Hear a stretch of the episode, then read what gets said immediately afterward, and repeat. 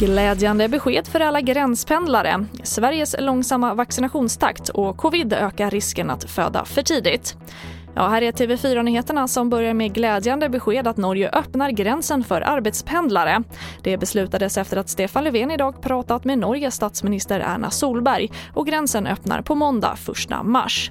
Ungefär 30 000 svenskar pendlar till Norge för jobb och norska regeringen anser nu att ett covidtest var sjunde dag är tillräckligt ur smittskyddssynpunkt för att minska smittorisken. Och mer om det här kan du se på tv4.se.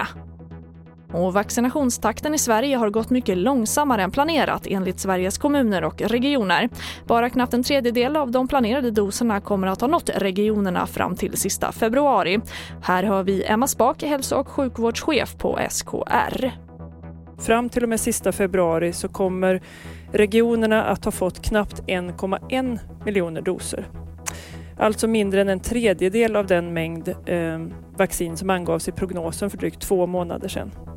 Och det är mindre än det antal doser som krävs för att vaccinera de 600 000 personer som ingår i fas 1, det vill säga de som bor på särskilda boenden, personer med hemtjänst samt vård och omsorgspersonal och alla som lever tillsammans med någon som har hemtjänst.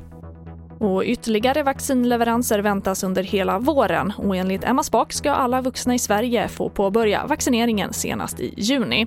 Och även det här kan du se mer av på tv4.se. Och vi avslutar med att risken att föda för tidigt ökar för kvinnor som insjuknar i covid-19 under den senare delen av graviditeten.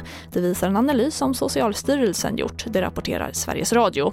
Myndigheten vill därför att kvinnor i graviditetsvecka 22 till 36 räknas in bland de riskgrupper som myndigheten tagit fram. Socialstyrelsen lägger också till personer med Downs syndrom till listan med grupper som har störst risk att bli allvarligt sjuka i covid-19. Och det var det senaste med TV4 Nyheterna. Jag heter Charlotte Hemgren.